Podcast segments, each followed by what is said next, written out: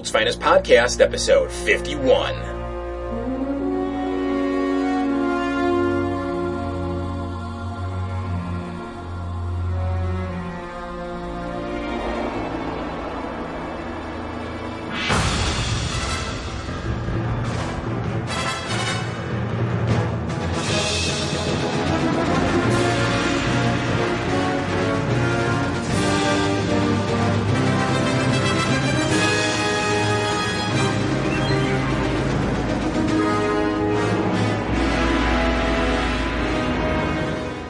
As always, I'm Michael Sims, and with me is James Doe. How are you, sir? I'm about to fall asleep. this has been the month from hell, uh, school wise. Every day I've got some, some big project or some ludicrously long paper due, and I'm just sick and fucking tired of it. Well, I mean, what week are you of your semester? Uh, I've only got three weeks left. Yes, I mean, there's there's the obvious reason why. So, you know, come the next episode of WFP, you'll only have a week left, and then it's summertime. Are you taking summer school? No, I, I, I would, but, uh, the last week of the summer semester is the week I'm going up to see Aaron in Alaska. So, can't be doing any summer school. So, what else is new with you? Not a whole lot. Just I'm running myself into the ground with all this schoolwork. I, I literally typed a a six page paper in mm, five hours last night. Uh, what, what about what was the topic? Um, it's a Shakespeare paper. It's Taming of the Shrew and Othello and the the treatment of women in each play.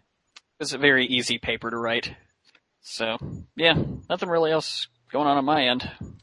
Let's see. With me, with me. Um, well, it's been announced on uh, the main page of Earth2.net that uh, I do have a new podcast coming up with my friend Nicolette. Which I Um, cannot for. Yeah, that's going to be. I think it's going to be a really great show. Uh, for those of you that haven't heard the little promo, go over to earth2.net, scroll down, uh, and right now it's just called the Untitled Podcast because we literally don't have a name for it yet. We we cut like a I don't know maybe a seven minute little thing, basically saying what the show's going to be about, uh, which is pop culture. You know, earth2.net is about geek culture, and we sort of want to expand out and cover the things that earth2.net and earth2.net the show generally can't cover. You know, so we want to, so that's what this new show is going to be about. So we put a call out to uh, our potential listeners saying, you know, help us come up with topics, help us come up, up, up with a name. And uh, I think it also gives a pretty good feel of the dynamic Nikki and I have. Um, I think the show itself will give a better indication of our dynamic, uh, but this this is a good starting place for that. So definitely uh, go look for that. The podcast itself won't launch until I think it's the first Friday in June, so it's still a ways off. But you know, like I said, we were just putting the feelers out there now, seeing what the again to use the phrase the potential audience um, thinks of the show and have them help us because we really do want this show to uh, have a lot of listener participation, specifically at the forums. And so far, we have had just a ton of feedback on just this little promo we put together. Yeah, just on title. Exactly, Uh, just on the title and you know what what topics or subjects should should we you know cover on this show. I mean, if we went with just half of the ideas that have been thrown out there at the forums, we've got half a year's worth of programming right there. So yeah, definitely keep your eye out for that. Uh, there's going to be some other news regarding me uh, coming up very soon too, but I just can't announce that just yet. Um, but uh, yeah, you know, my life's been what my life has been, which is what it normally is. You know, mostly uneventful. Should we get into the emails then? I think we should. First one is from Tim, who writes, Hi, James and Mike. I have heard rumors that since the unfortunate passing of Heath Ledger, the villains in the next Nolan film will be the Riddler and Bane. I believe this would be a good pairing of the brains and brawn dynamic, and due to their portrayals in the abominations called Batman Forever and Batman and Robin, I think these characters deserve a second chance. Do you guys know if there is any truth to these rumors? Also, what villains would you like to see in a sequel? Talia and Harley, perhaps, seeking revenge for and avenging uh, Ra's and Joker from the previous films, or maybe Hush and Zsasz. Nolan has confirmed uh, that Two-Face is dead, and that as long as he is directing, Penguin will definitely not appear. And as far as sidekicks go, I heard the series takes place in year one, and Robin will not be appearing. And when these characters are finally picked, what actors could bring them justice to the screen? Keep up the good work, guys. Tim. I like the idea of pretty much sticking with one villain per movie. I mean, I know, yeah, the last one had the Joker and Two Face, but I don't know, it never really felt like Two Face was a villain to me. He was an anti hero. He was the anti Batman, and I really didn't see him as a bad guy. I really only see the Joker as the bad guy in that one. Um, so that said, um, uh, if we went with the one villain route, it's got to be the Riddler for me. And on this show before, I believe I've stated who I want as the Riddler, and that's David Tennant, the current man who plays Doctor Who. He's manic. He's got that I'm cleverness going on. And if he just took the Doctor character and flipped it around and basically played like his version of the Master, so to speak, that would be the Riddler for me. If they choose anybody else as the Riddler, they might be a great actor. I might like their portrayal, but I think ultimately I wouldn't be 100% satisfied because they weren't David Tennant.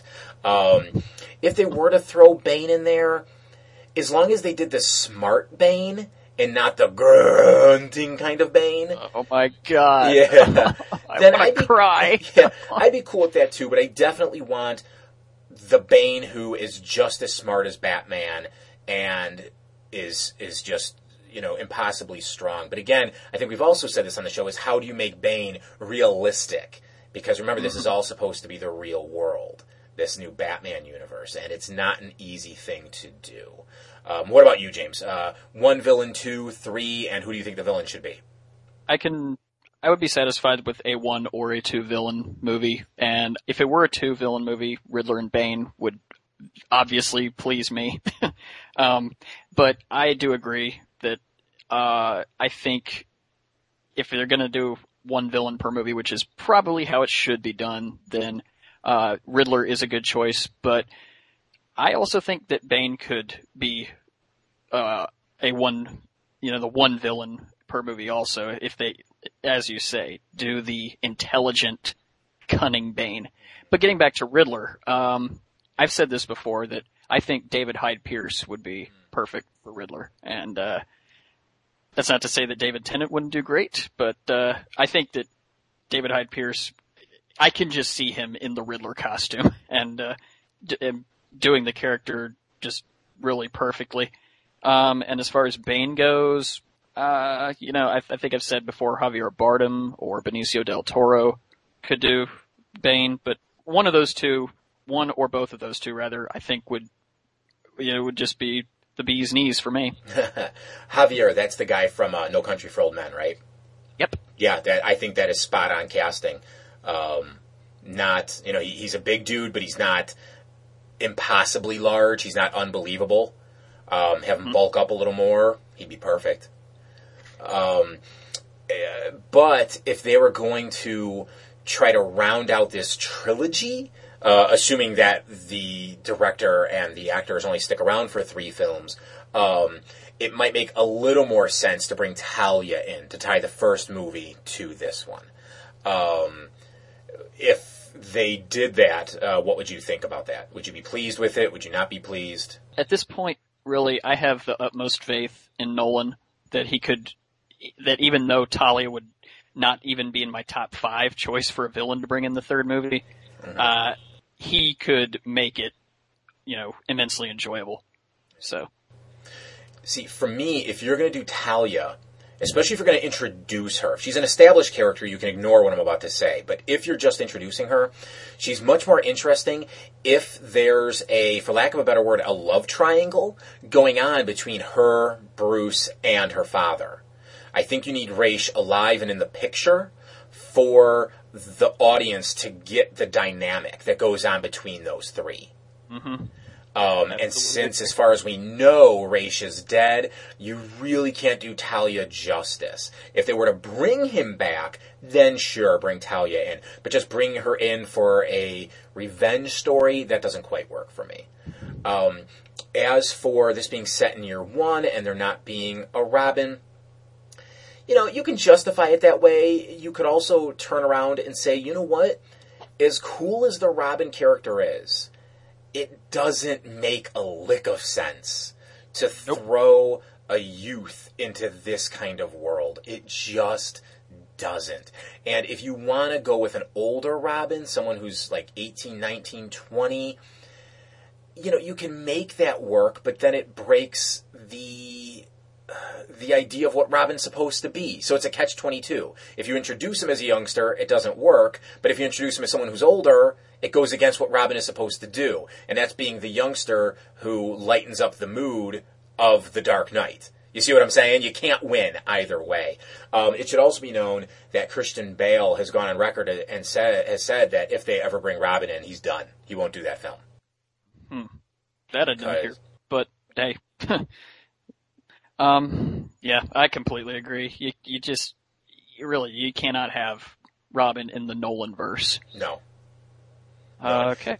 Well, hang on, hang on. One more thing I want to say about this, and I might, again, I might have said this on the show, I might have said this at the forums, I don't know, but if they ended the Nolan verse by having Bruce go to the circus and we see a flyer that says the Flying Graysons are in town, I wouldn't be opposed to that because then it leaves the door open for the next director and the next actor to play Batman to bring Robin, to bring Dick Grayson in if they wish.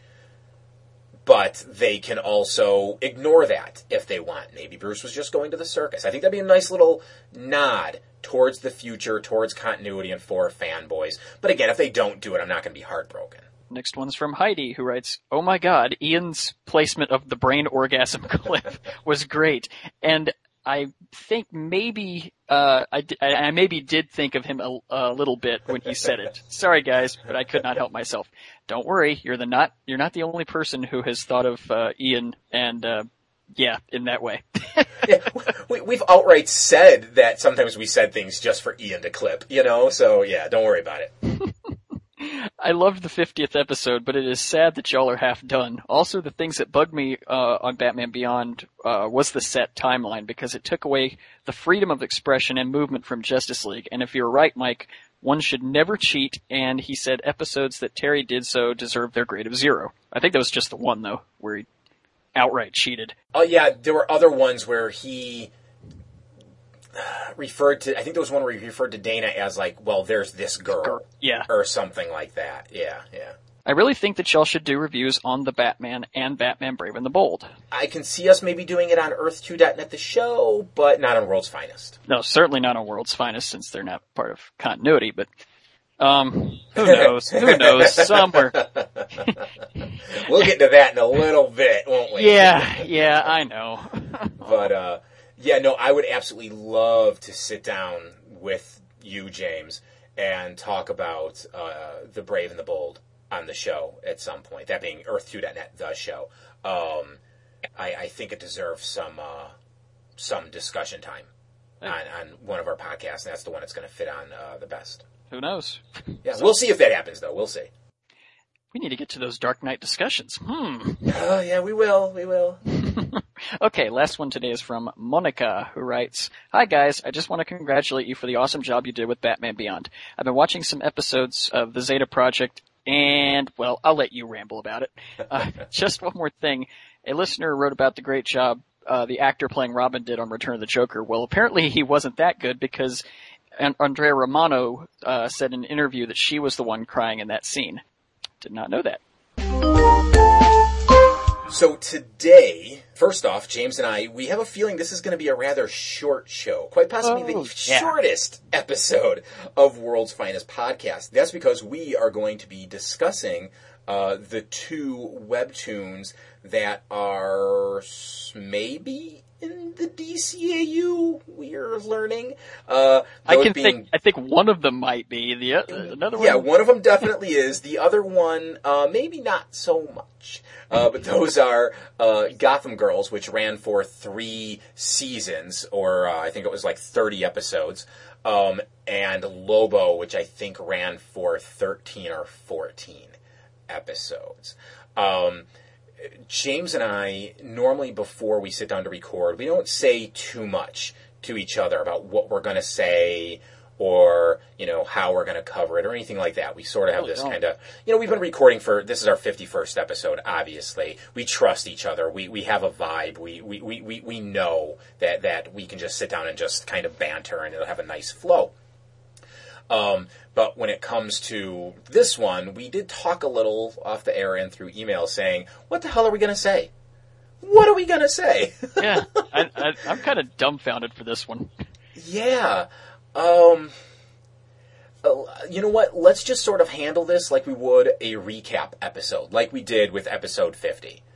You know, uh, just generally speaking, what were some of the things we liked, what we didn't like, uh, you know, what they were doing with the characters, just sort of like that, a general overview of each series, or maybe with Gotham Girls going season by season. I think that might work better with Gotham Girls.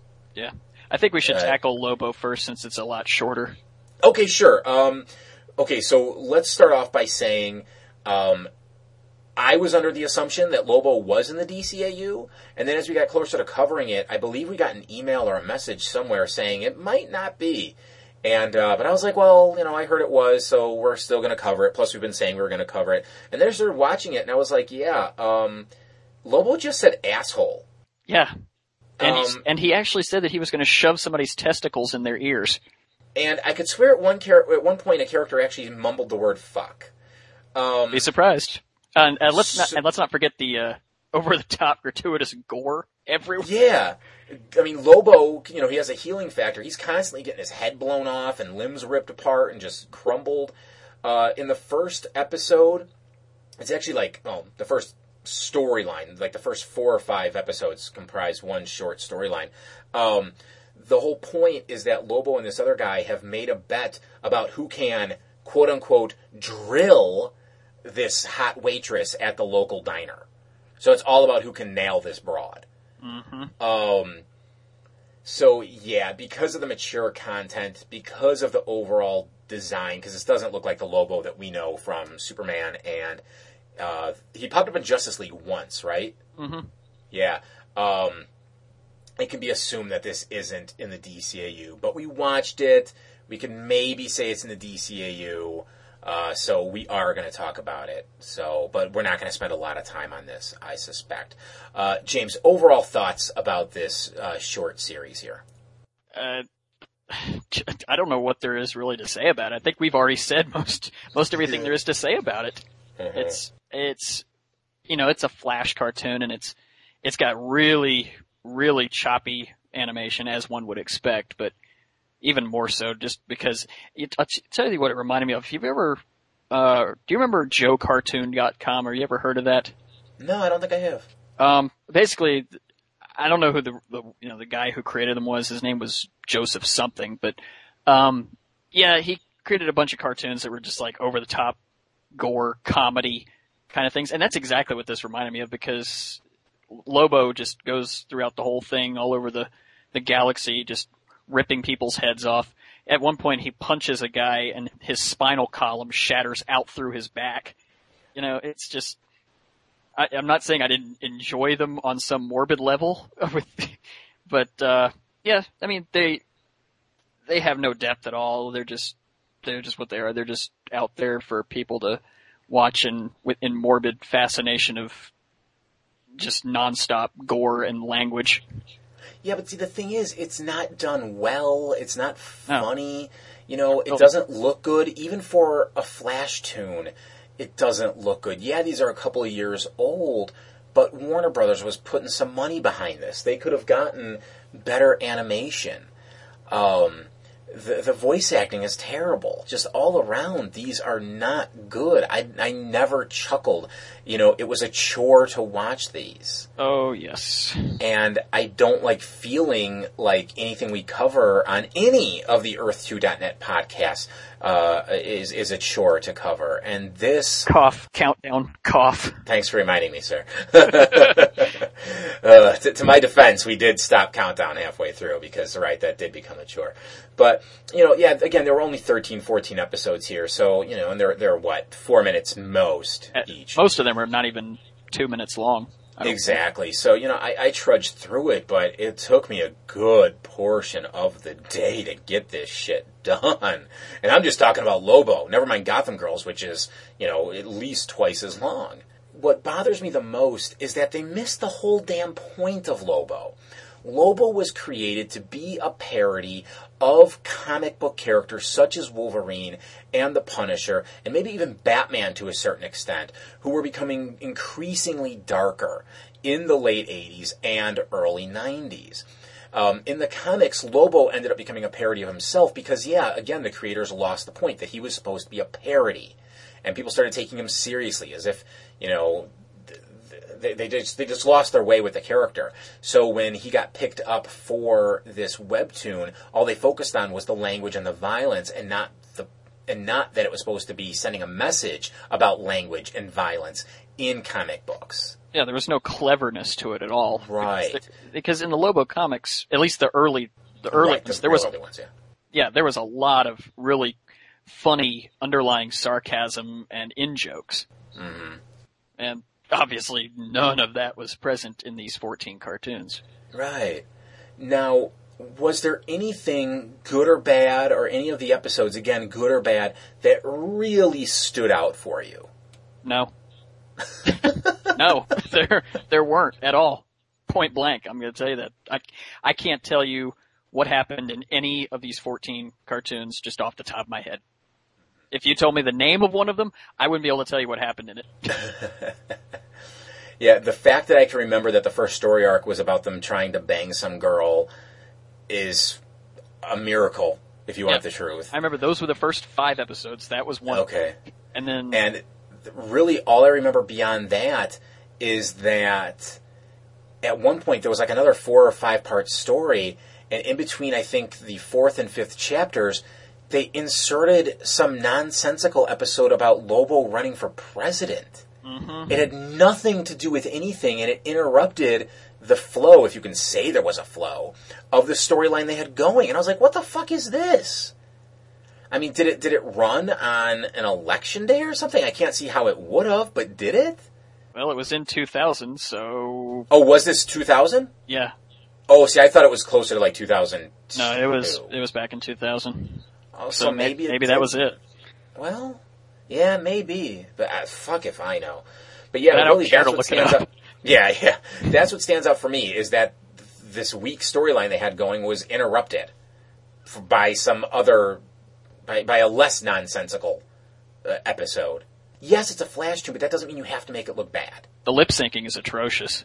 Yes, it was. And I mean, I give a certain amount of leeway for that because it's a flash tune, but that can't be like an excuse if that makes any sense. But it's because it's really, it's really just bad. It's like they hardly put any effort into matching the words to the lip move. Fuck, is there anything else you want to say about Lobo before we get to Gotham Girls?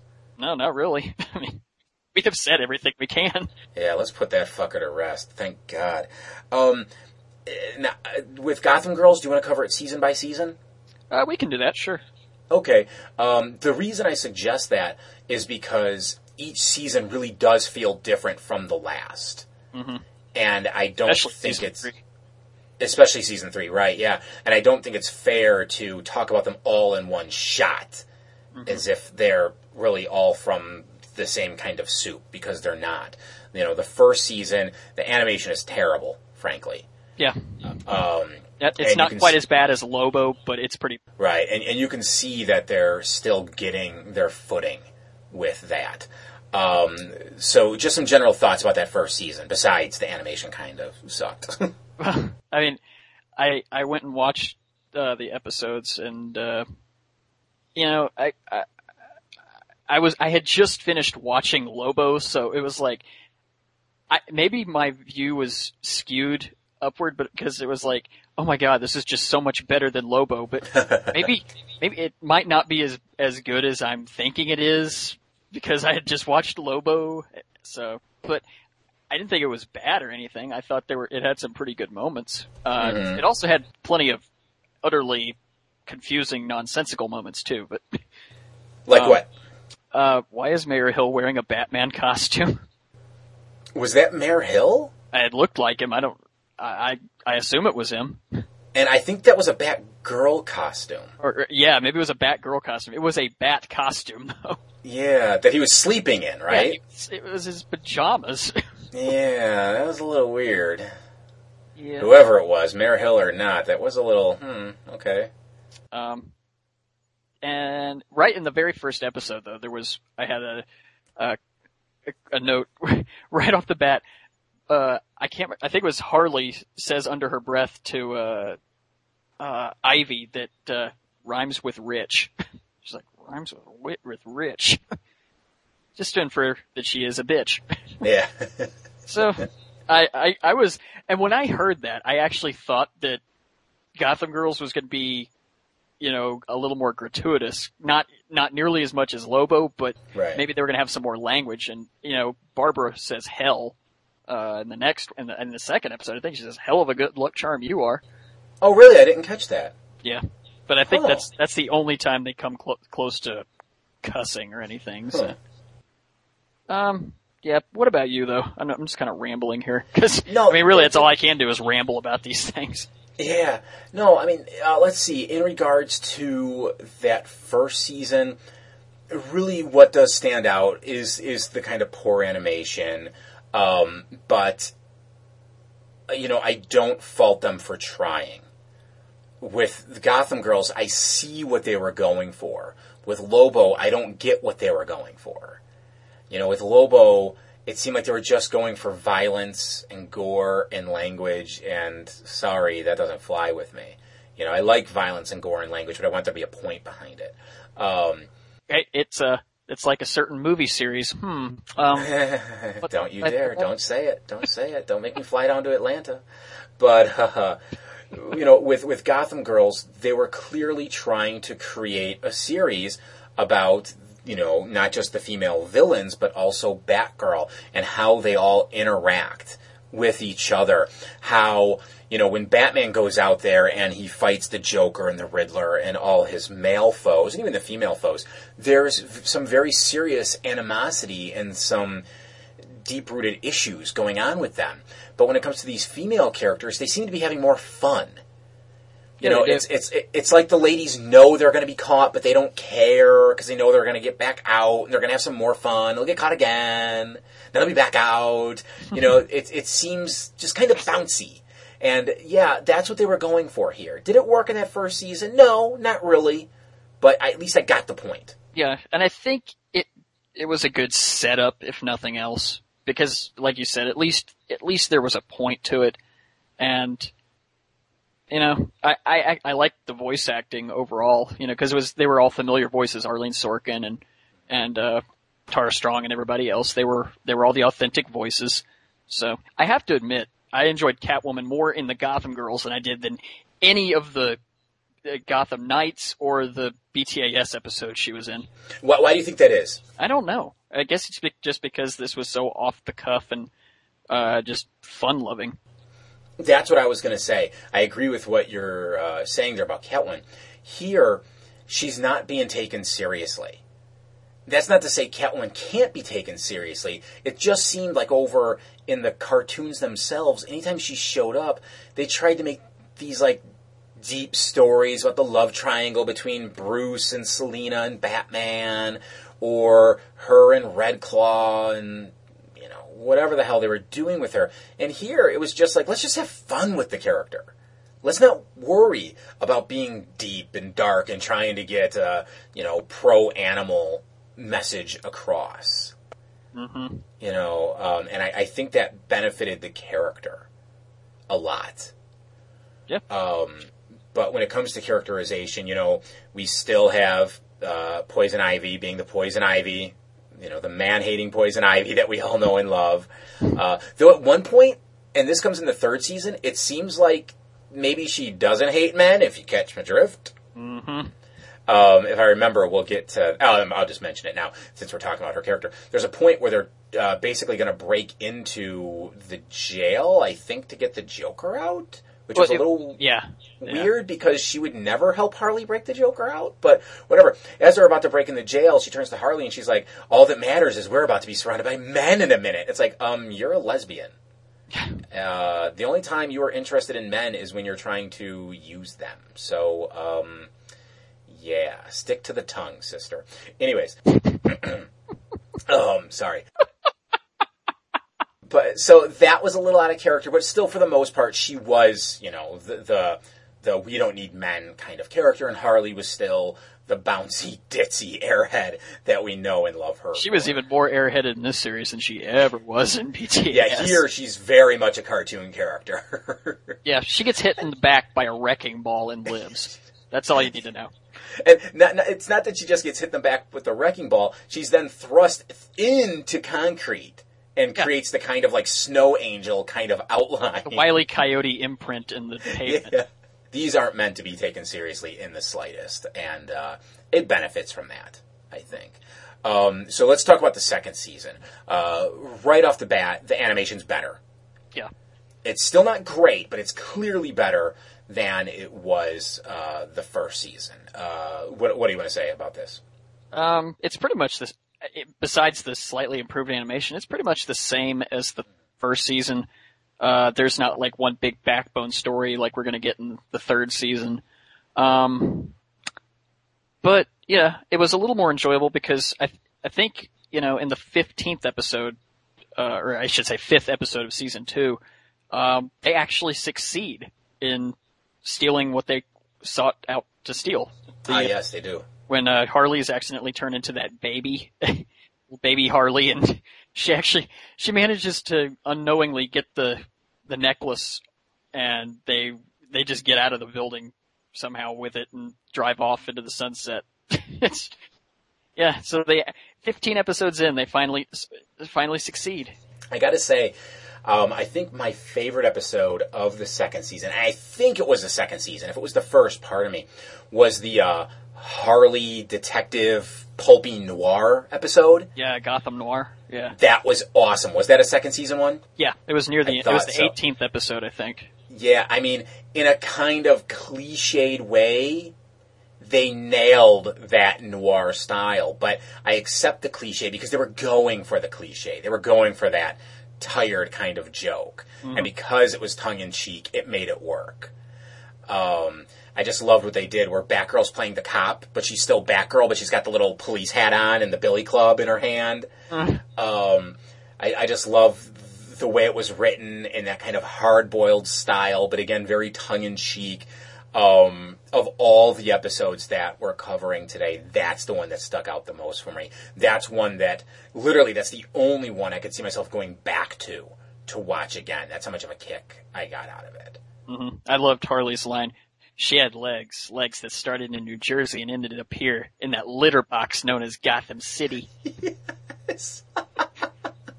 See, that's what I'm talking about, people. I love that kind of cliched, pulpy style, and they hit it on the head. And I love the ending of it, where Harley breaks the fourth wall and kind of takes a shot at the writers, and because you know it turns out she's writing this story, and then she's all like, you know, see anybody can write this trash or something like that.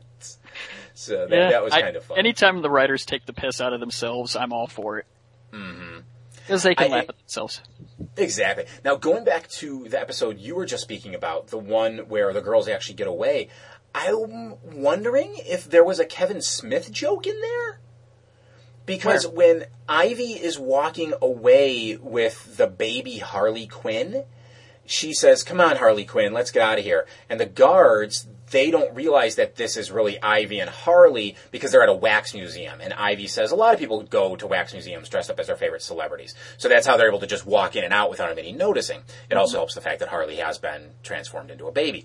Well, one of the guards says, what, something like, What kind of nut job would name their kid Harley Quinn? Kevin Smith's daughter is Harley Quinn Smith. Huh.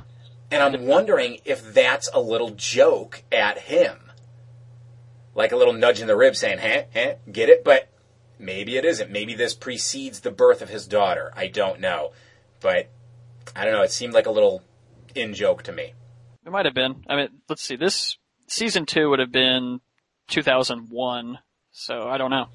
Yeah, again, I, you know, if anybody out there wants to look up, you know, facts about Kevin Smith's life, tell us when his daughter was born, and then compare it to when that episode was released, write in and let us know. If I'm wrong, I'm wrong, but I don't think I am.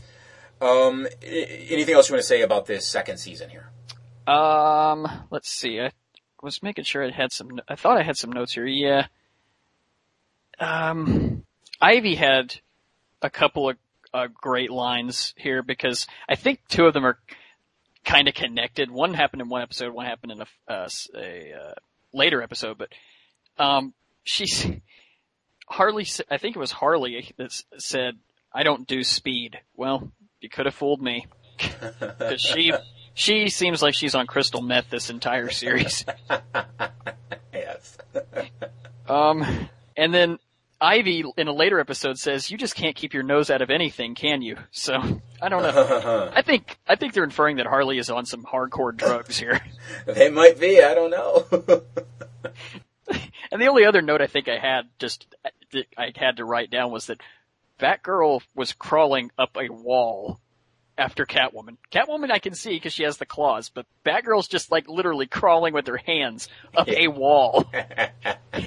no. gravity, gravity, the whole thing with the falling and the thing. no. Anyway, I know suspension of disbelief and all that for these things, but yeah. I mean, um, Harley in the wrecking ball. There you go. yeah. Uh, should we get on to the third season then? Sure. Okay, now what they were doing with the third season is they took all 10 episodes to tell one longer story that would amount to roughly a little longer than your average BTAS episode, probably about 30 minutes or so. Again, factoring maybe three minutes each with these. And the overall story is that Catwoman breaks into a uh, like a vault that holds all of the weapons and whatnot from the super criminals. While she's doing that, a cop stumbles upon her.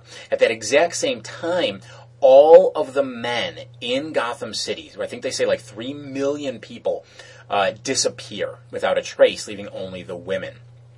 This leads to um, one particular cop who we've never seen before, uh, basically assuming the command of uh, acting commissioner. Uh, we get an acting mayor, again, of course, also female. Uh, Catwoman is for some reason blamed for the kidnapping of the female detective who also disappeared at the same time. We'll get into that into a, in a second here. Um, Batgirl figures out that it, you know, Catwoman didn't have anything to do with this. Uh, somehow Harley and Ivy they get involved. She knows they didn't have anything to do with it. Uh, so she's she helps get them out of jail. But she says, "Look, I'm only getting you out of jail because you're in danger. The reason they're in danger is because once the men come back, they're all acting very weird, um, and they pretty much want to kill these these all the all the masked criminals, but they kind of want to go after Batgirl too. So she's protecting their lives, but she says, "Look, once you're safe, you have to go back to jail." You know, once we uncover this conspiracy, you, you got to go back. Um, what it turns out is that uh, the commissioner has been replaced by a robot that was created using Mr. Freeze technology, and that robot was then telling the cops to go extra hard on the female vig- uh, masked criminals for a reason I don't think we're ever told. But the robot is being controlled by the sister of Nora Fries, who has a mad on for Mr. Freeze, though she never actually goes after Victor. Yeah. and the female cop who disappeared while trying to stop Catwoman from going into the vault it turns out is transgendered. And that has nothing to do with the plot, though they make it seem like it's gonna. The acting commissioner, who's a bit of a bitch, they make it seem like she actually might be behind some of what's going on. They never come to that again. Um, so, were you going to say something a second ago, James? Well, as a, as far as the uh, why they go extra hard after the the masked criminals that was Dora at the end there, you know, the Dora, Nora Fries, um, she says at, on the very last episode to Batgirl that all these costume menaces need to be destroyed and so. Oh yeah, even though she herself becomes a costumed menace. Exactly. Yeah. So. Um. I can explain that one. I can't explain any other ones though. They, okay. They, there's so but many the, subplots that it's like, what the fuck happened to all of them? Yeah, I mean, they had an idea where they wanted to go, and then they were just padding it out. And there was no need to pad it out. They they had no clue how to tell an episodic thirty minute story. They clearly had no idea, and it shows. Um, and I got to say one other thing, just real quick. Renee Montoya, I believe, was voiced by the same person who does Catwoman and did a very poor job of doing Renee Montoya. Bugged the shit out of me. Um, but that aside, uh, w- what do you want to say about this season? Um, I think had they not had so many subplots, it would have been pretty damn solid. I have to say. Uh, I I was I really was enjoying the uh, really the overall plot of you know well who's who's the real villain and you know and the animation is a lot crisper. Right? Yes, it is. the the the uh, lip syncing is most of the time spot on. Uh, you know, even with the slightly crude animation, I thought it was pretty gruesome how Dora met her fate at the end there.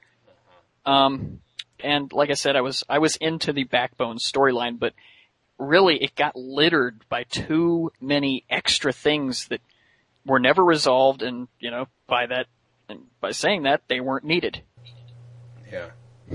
I mean, really, what was the point of the transgendered character? Yeah, what the fuck was that about?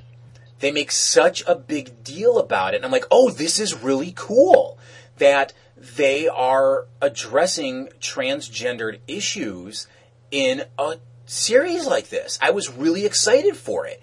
And then it just goes nowhere. I think they It hit had- up three times.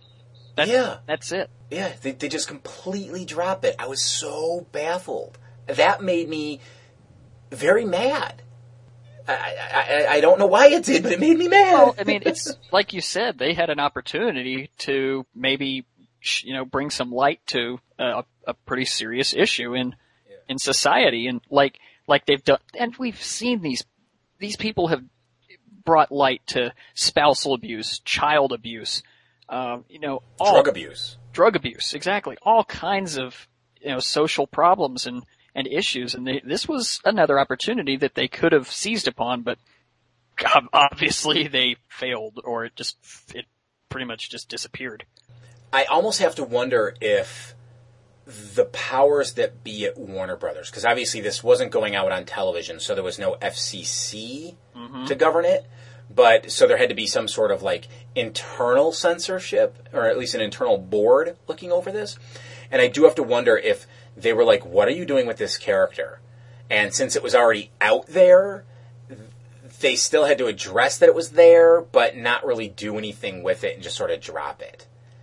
Yeah, Um, because Barbara, well, I mean, or you know, Batgirl, uh, or wait, was it? No, it was Barbara. It was Barbara. You're right. It was it was Barbara at that point in the vault. At, I think the ninth episode of this of this season, uh, talks to I, I forget her name, but or, you know his her name. I, I it's and says, "Look, your secret's safe with me," and all that. And that's all that's brought about it. That's where we leave it. Yeah. So, you know what? The, you know what the hell? that pisses me off, actually. Getting back to the overall story here, I, you know, I agree with what you were saying a few minutes ago. You know, too many plot threads going on, uh, most of them unresolved, and if they had streamlined it, this could have been tight. Yeah, it could have been a good episode of uh, Gotham Knights.